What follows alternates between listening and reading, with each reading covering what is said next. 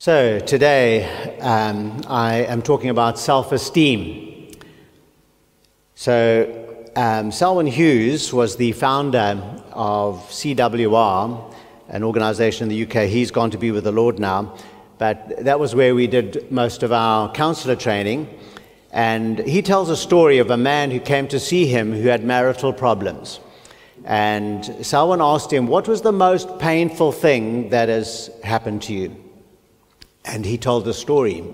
He said, When I was a boy of about eight years old, it was just before Christmas, and I saw a parcel beneath the tree, and it had my name on it. And I was so excited to open this present. And so on Christmas Day, he ran down the stairs. Being in the UK, it would have been probably two up and two down.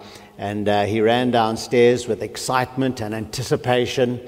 And when the family had gathered, he ripped off the, the, the wrapping of this parcel and it was a brick.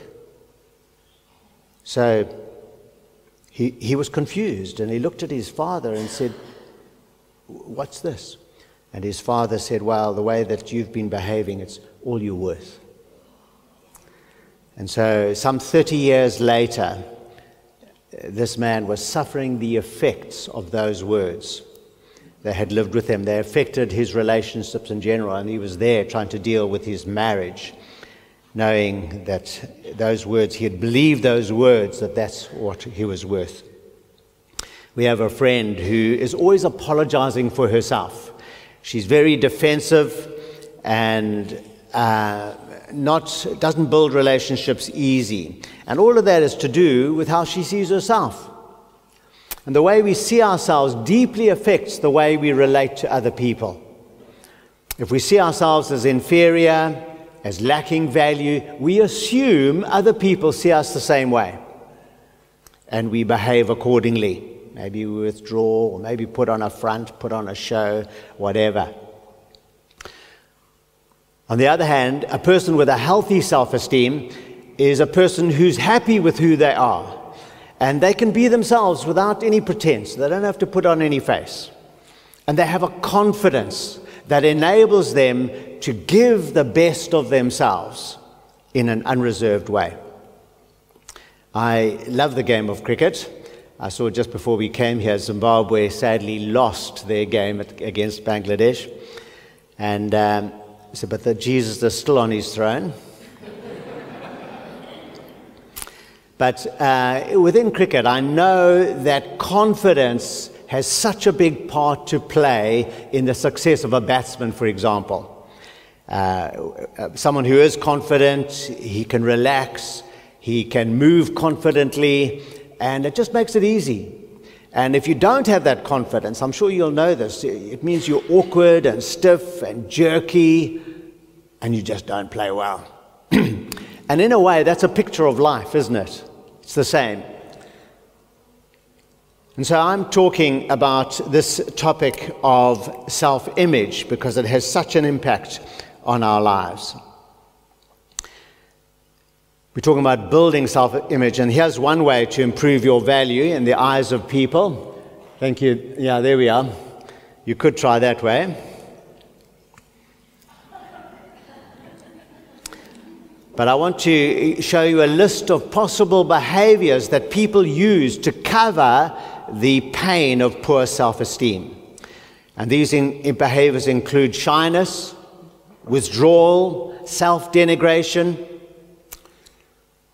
And then sometimes we go to the other extreme where we kind of put on a front. We become boasting or we brag.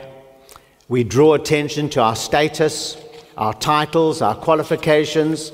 Somehow want people to know about those things because we believe that they give us value. Or we can become dogmatic and critical and judgmental and rigid in our thinking.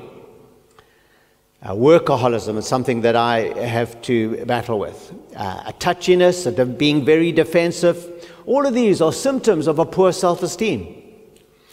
And poor self esteem can result in a, a loneliness, um, struggling to find intimacy because we isolate ourselves. We're too afraid to get close to people. So, those are all effects of a poor self esteem, but there are long term effects as well. Depression being one of them, uh, stress. It's very stressful always wondering whether you're going to be enough, whether you're going to be accepted. And then one of the main ones, I think, is a sense of guilt, a guilt that can be pervasive, a feeling that we constantly don't measure up, we're inadequate, that somehow we're a failure. Not that we fail, that we are a failure. It's a sense of shame in who we are. And our poor self esteem causes us to engage in all kinds of behavior that sets about trying to disprove what we believe about ourselves. So we engage in behavior that will try and get the affirmation, get the approval of people around about us.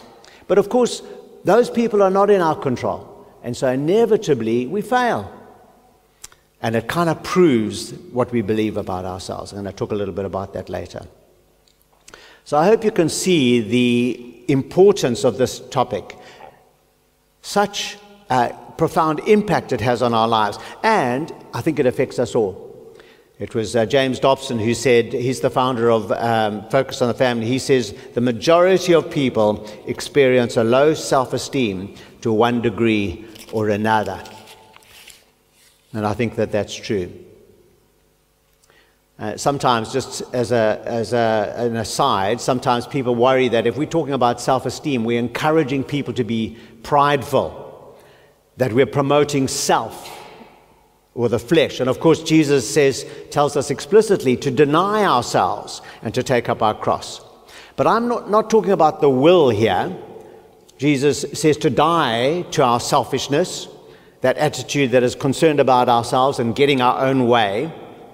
I'm talking about our worth, our value. It's who we are.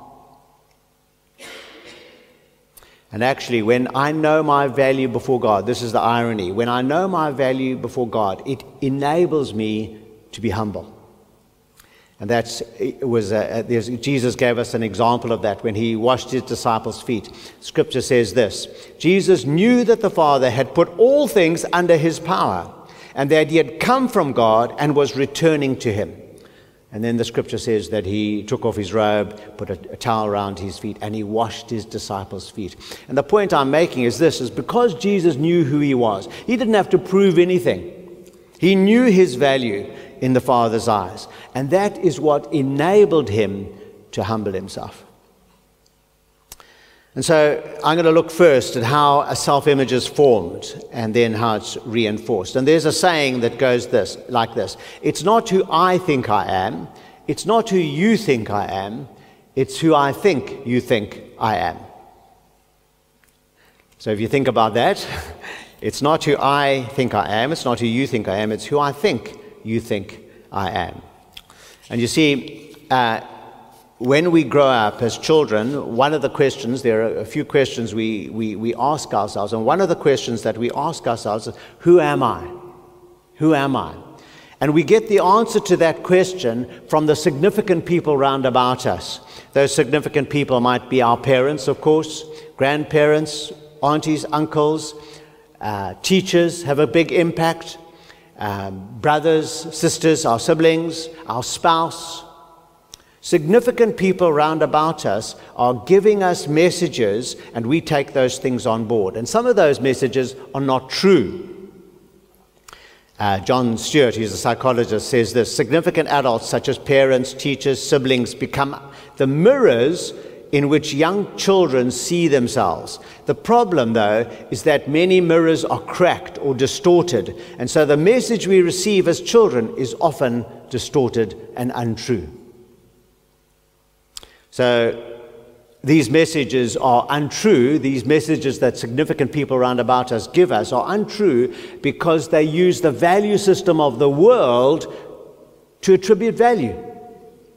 When you think about it, when you think about what, what criteria that the world uses to give value, it is these. Often it's looks. What do you look like? Well, of course, that's a subjective thing.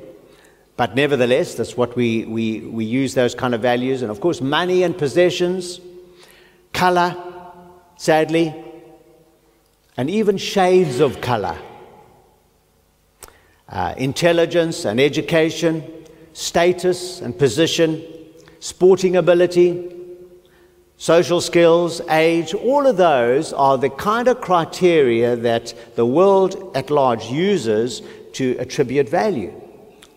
And so, if you're considered good looking, whatever that is, and intelligent, and have some letters behind your name, and you drive a smart car, and you live in a big house in the right part of town, and are a good sportsman or a woman, sportswoman, and have lots of money, then you're considered someone of note, deserving respect. Isn't that so?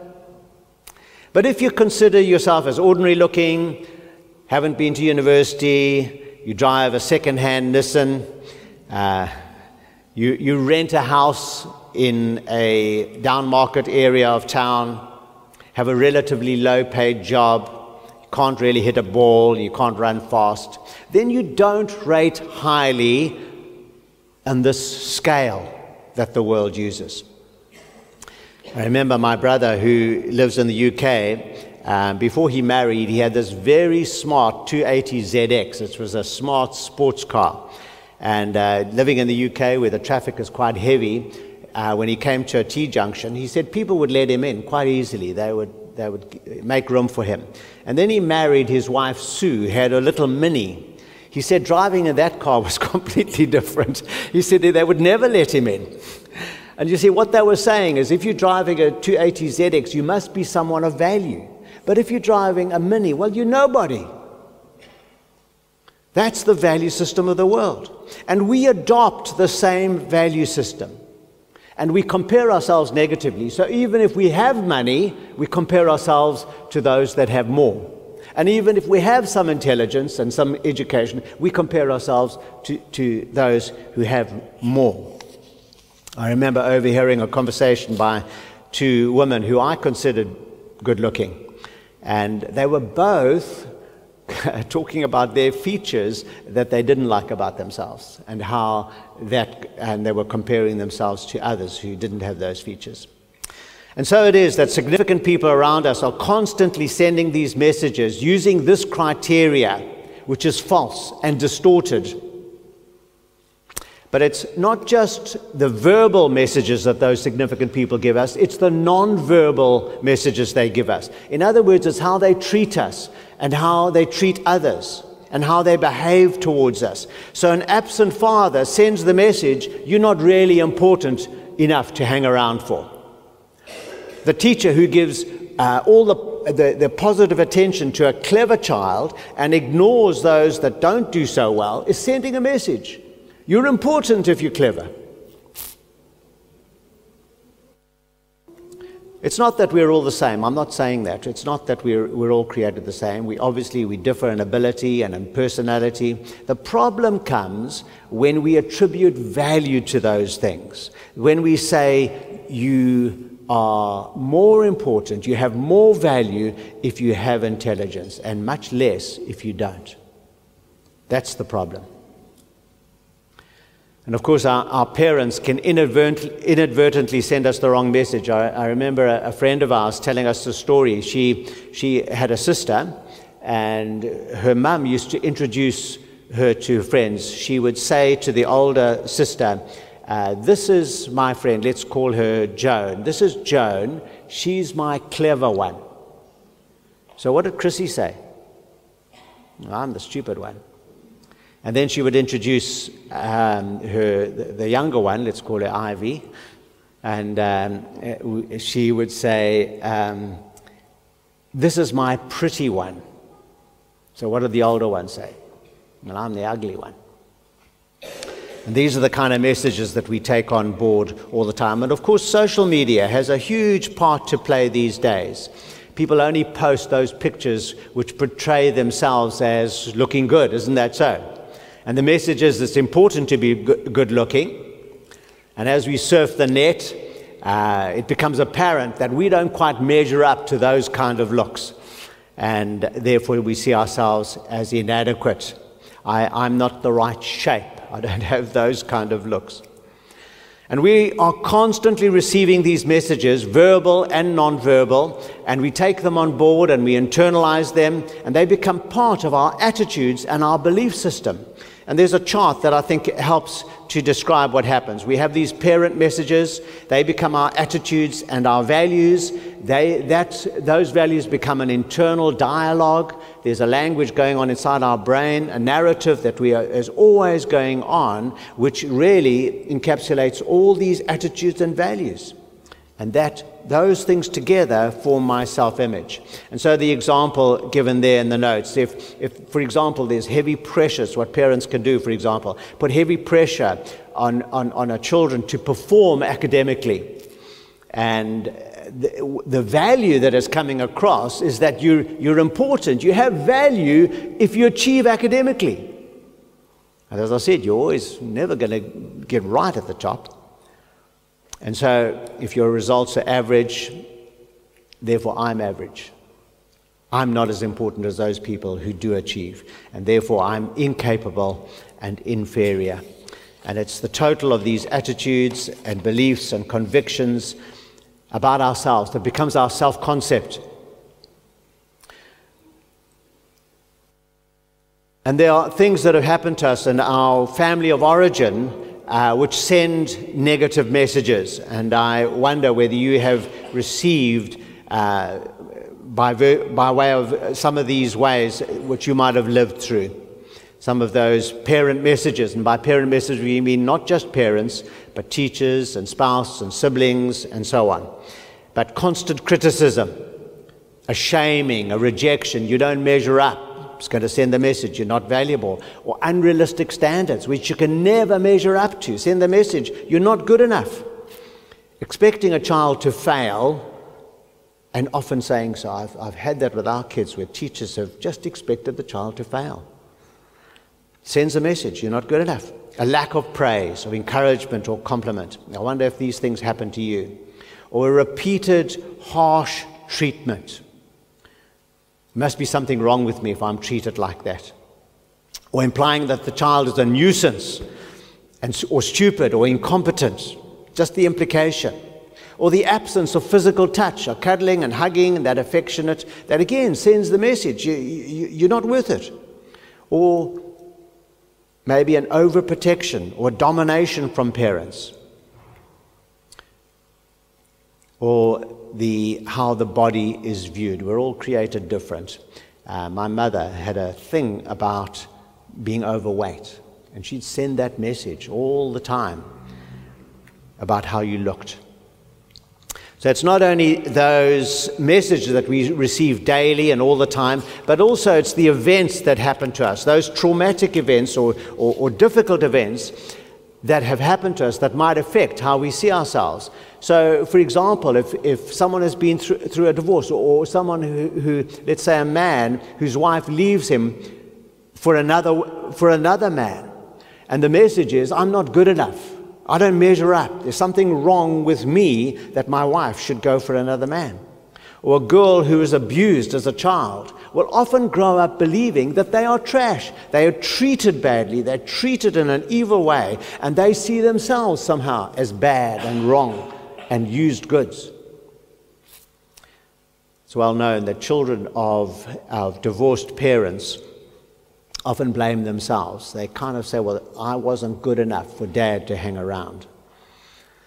So they say of children, they're good observers but poor interpreters of events. And so as these events happen, we take messages on board. They can often be distorted and false messages. And it's the combination of all these factors, all the parent messages and the things that have happened to us, that we build a self image. And the negative thinking is reinforced in life. And so there's this chart. It says you think poorly of yourself and you concentrate on your weaknesses and ignore your strengths. We all do that, don't we? And you send out the message to others that you're inferior. Others believe you and they treat you accordingly, and they therefore confirm the thing that you believe about yourself. So if a child says, Well, I'm no good at sport, uh, when sporty games are played, they tend to hang back. Well, I'm not going to play. I won't, you know, I won't kind of push my, myself forward, or they don't play at all. The friends begin to ignore the person and exclude them from games, and they treat them as if he is useless, and that reinforces the belief about himself. So, all of that is the problem. We're talking about how that self esteem is developed and how it's reinforced. But how do we develop a healthy self esteem? And that's really where we want to get to. In this series of sermons, I've been highlighting the fact that we all have legitimate needs. We were created to be loved and to belong and to be accepted. We, we have needs to be valued. We have needs to know that our lives have significance and have impact. But the real core of our problems come when we seek to meet those needs our way, apart from God.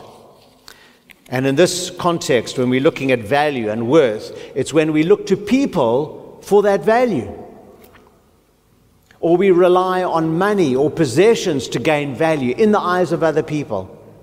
When we try and impress those people around about us so that we can get their affirmation. And of course, those strategies don't work, and they prevent us having a real dependent relationship on God. And so, the first step, folks, all along, for all of these things we've been talking about, the first step is to do what Jesus said when he talked about the kingdom of God. The kingdom of God is at hand. Repent and believe the good news. And the first step is to repent of trying to gain approval in the eyes of other people to acknowledge where we have sought to meet our own needs, to give ourselves value by trying to impress people. Where we look to the world or the people of the world for that value rather than God our Father. And we need to repent of that sinful strategy. We need to abandon those things. Uh, Larry Crabb talks about a, a, useful illustration. He says it's, it's like standing on the edge of a cliff and, but you're holding a rope, which is being held by God. And he says, What you need to do is you need to step off the cliff, because only then will you be holding onto the rope proper. And only then will you know the strength of the rope. And so, what he's saying is, we need to step away from those strategies. We need to step away from those uh, attempts that we have to get value from other people, to try and impress them.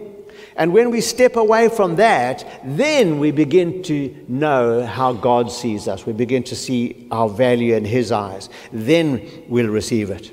So the first step is to repent and then to trust God, to trust Him for our sense of value, to look at what He says about us.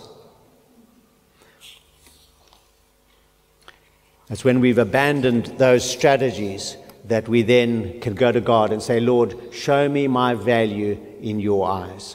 Even when people despise me, and even when people don't respect me. Really, that's the test, isn't it? Even when we don't look like someone of value, when we're that person who doesn't have a highly paid job, live in the right, right, right part of town, has those looks, etc., etc., but they know their value, which doesn't depend on any of those things. It's not that there's anything wrong with vehicles and homes and education and position in themselves. It's when we rely on those things to give us those needs or to have value in the eyes of people. So that's the first step of stepping away from those strategies and trusting God. Lord, help me to know how valuable I am in you, irrespective of whether I pass my degree or what I look like or, or where I live or what mater- material possessions I have. I need to know my intrinsic value that comes from you. And we do have intrinsic value. And then we need to look at our thinking. Having uh, obtained our value from God, that intrinsic value, the next step is to look at our thinking, which so often is distorted. I said earlier that we have this language going on our head, in our head, a narrative that is so often negative in terms of how we see ourselves. And Josh McDowell says this he says, A healthy self esteem is to see ourselves as God sees us, no more and no less. And that's the challenge. Help us to, to, to know what you say about us, Lord. And you see, we have a choice about what we think. And we need to decide to believe what God says about us, not what other people say about us, not what the community says about us. We have distorted and destructive messages which we need to challenge and to change them. Our, our minds need to be renewed and with God's help, we can rewrite that script that's playing in our minds. So, what does God say about our worth? Certainly, my worth, thankfully, in His eyes, doesn't depend on my bank account. It doesn't depend on the car I drive or whether I drive a car. It doesn't depend on where I live. It doesn't depend on the job that I have. It doesn't depend on my position at work, my status. None of that. It's irrelevant as far as God is concerned. Thankfully, I can let all those things go. Rather, the, the person of eternal value and significance is somebody who knows their value in God's eyes. You see, value is imputed by God, it is given by God. And this is what gives us intrinsic value, which is unconditional, doesn't depend on any of those things. So, just to kind of give some sort of understanding of what that intrinsic value is, the Krugerrand will maintain its value whatever you do with it. You can melt it, you can break it into pieces, you can crush it into powder. Actually, it maintains its value. And that is the same with us. We have intrinsic worth that is given to us by God, it is unconditional. And that's what we need to know about ourselves. So let's look at some of the scriptures. And these will be familiar scriptures, but I pray that God will speak to you, and I want to encourage you to take these scriptures home with you and to meditate on them and personalize them and make them true for you. This is what God says about you. God said, Let us make mankind, let us make you, if you like, in our image, in our likeness. Isn't that amazing that God has made you and me to reflect the glory and the magnificence of, of who He is? That's how He's made us. We reflect His glory. And that separates us and elevates us from the rest of creation. And then that well known psalm, For you created my inmost being. And it's good for you to take that on board yourself. This is God talking about you. For you, Father, created me. You knit me together in my mother's womb. I praise you because I am fearfully and wonderfully made. Your works are wonderful. Each of us is uniquely and wonderfully created to be like no one else in the whole world. And if you can appropriate that and take that on board, you see something of your value in God's eyes. You're not a mistake. He made you specifically exactly as He wanted you to be. And then David says in Psalm 8, he says, You made him, that's mankind, a little lower than the heavenly beings, and you crowned him with glory and honor. That's what God says about you. And then a verse that I love in Isaiah since you are precious. This is God speaking. God speaking about his redeemed people, his chosen people. Since you are precious, we are precious to Him. We have value to Him. Since you are precious and honored in my sight, and because I love you. That's what God says about you. And we need to take that on board. Forget about what everyone else says. So, what do you say about me, Lord? Let me choose to believe that. And then, of course, most significantly, I am valuable because Jesus came to the earth to die for me. I am so valuable to God that he would prepare to take the most valuable thing that he possessed and sacrifice it because he wanted to purchase me.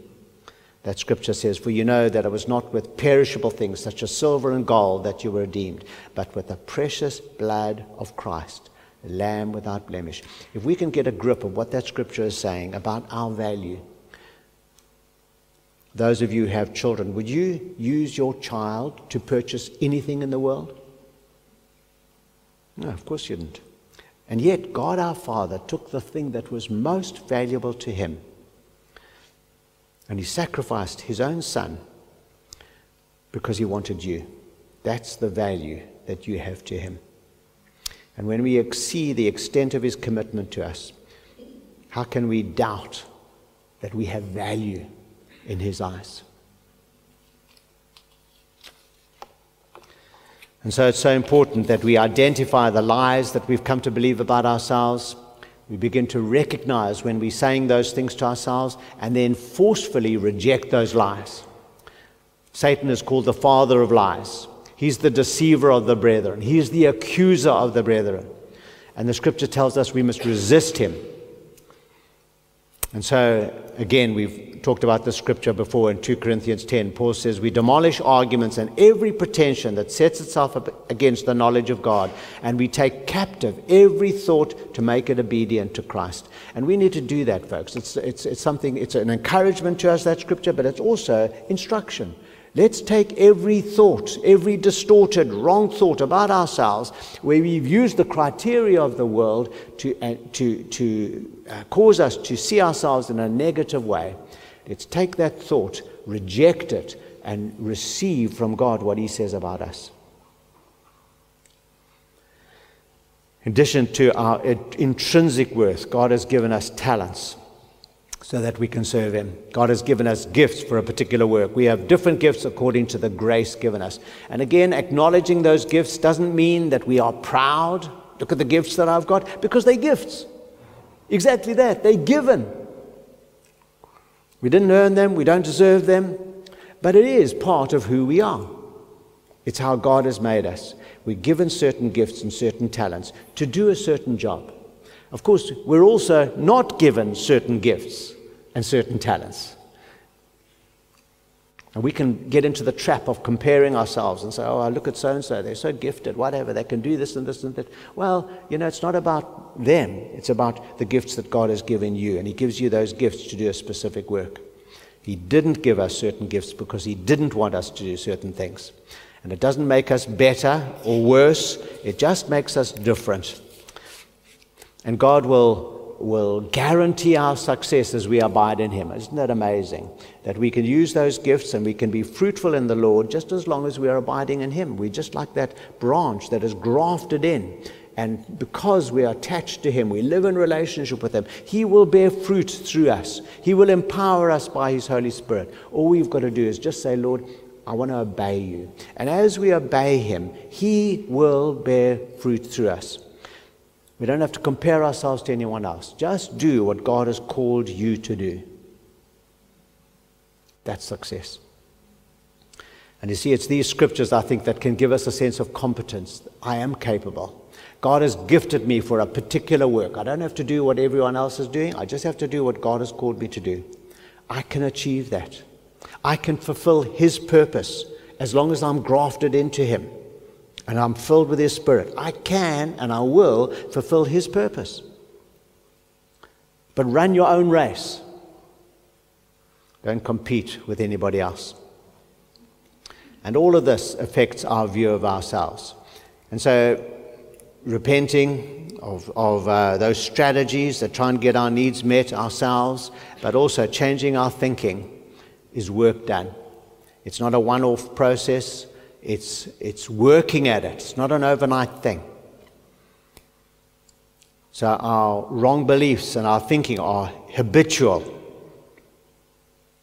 And we need to keep recognizing, rejecting, and replacing those false thoughts until we think differently and believe differently about ourselves. So that core belief really is what God says about ourselves.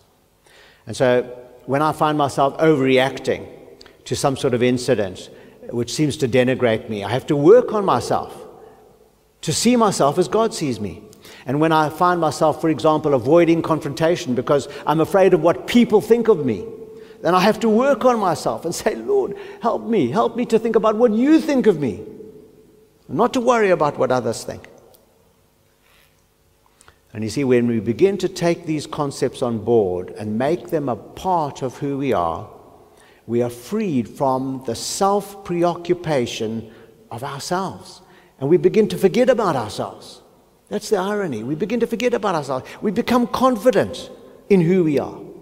And it enables us to reach out with confidence, knowing the gifts we have, and we can use those gifts to serve others. As we accept our God given value, we live accordingly with a confidence and an assurance. And of course, that will affect how other people see us. So instead of that negative cycle we talked about, there's this positive cycle. I think positively of myself, aware of how God sees me, affirming my strengths, and acknowledging my weaknesses. I send out the message to others that I'm okay. That confidence comes across. Others believe me and treat me accordingly.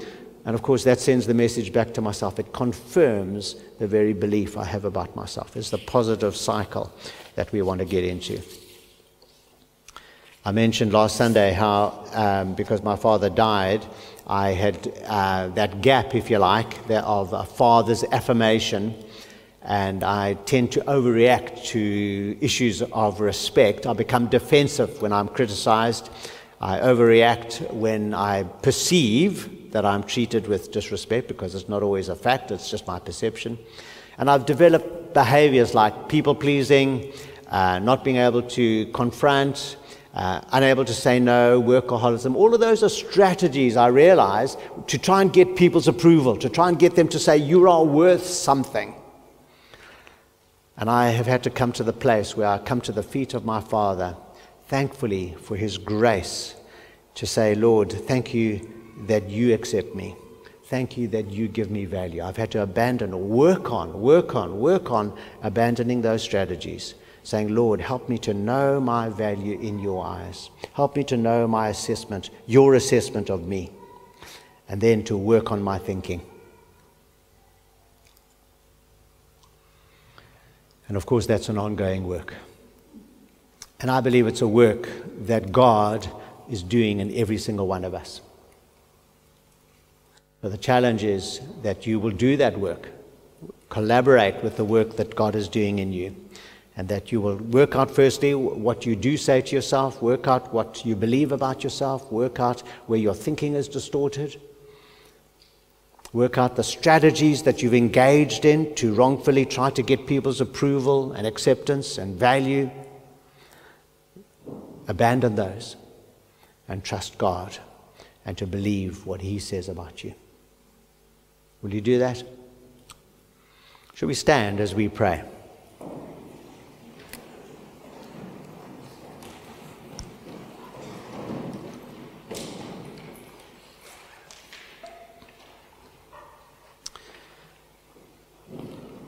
So, as we stand in the presence of God, our Father,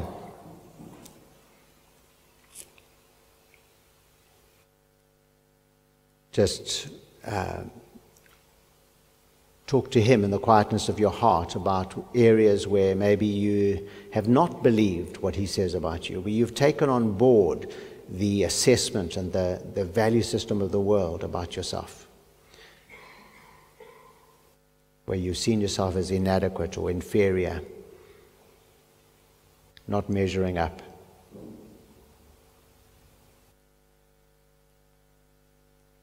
Lacked confidence because of not having those criteria that the world uses. And Father, as we stand before you, all of us battle with these things. And so I pray, Lord, that firstly you would help us, give us the grace to be able to turn away from trying to get our needs met ourselves apart from you. Forgive us, Lord, for not just trusting you and what you think of us. Forgive us, Lord, for engaging in behaviors that would, which are designed to try and make ourselves valuable in the eyes of man. And we do want to repent of that. But also, Lord, we want to believe, we want to receive from you. Just in the quietness of your heart, why don't you talk to the Lord of what you want to receive from Him today?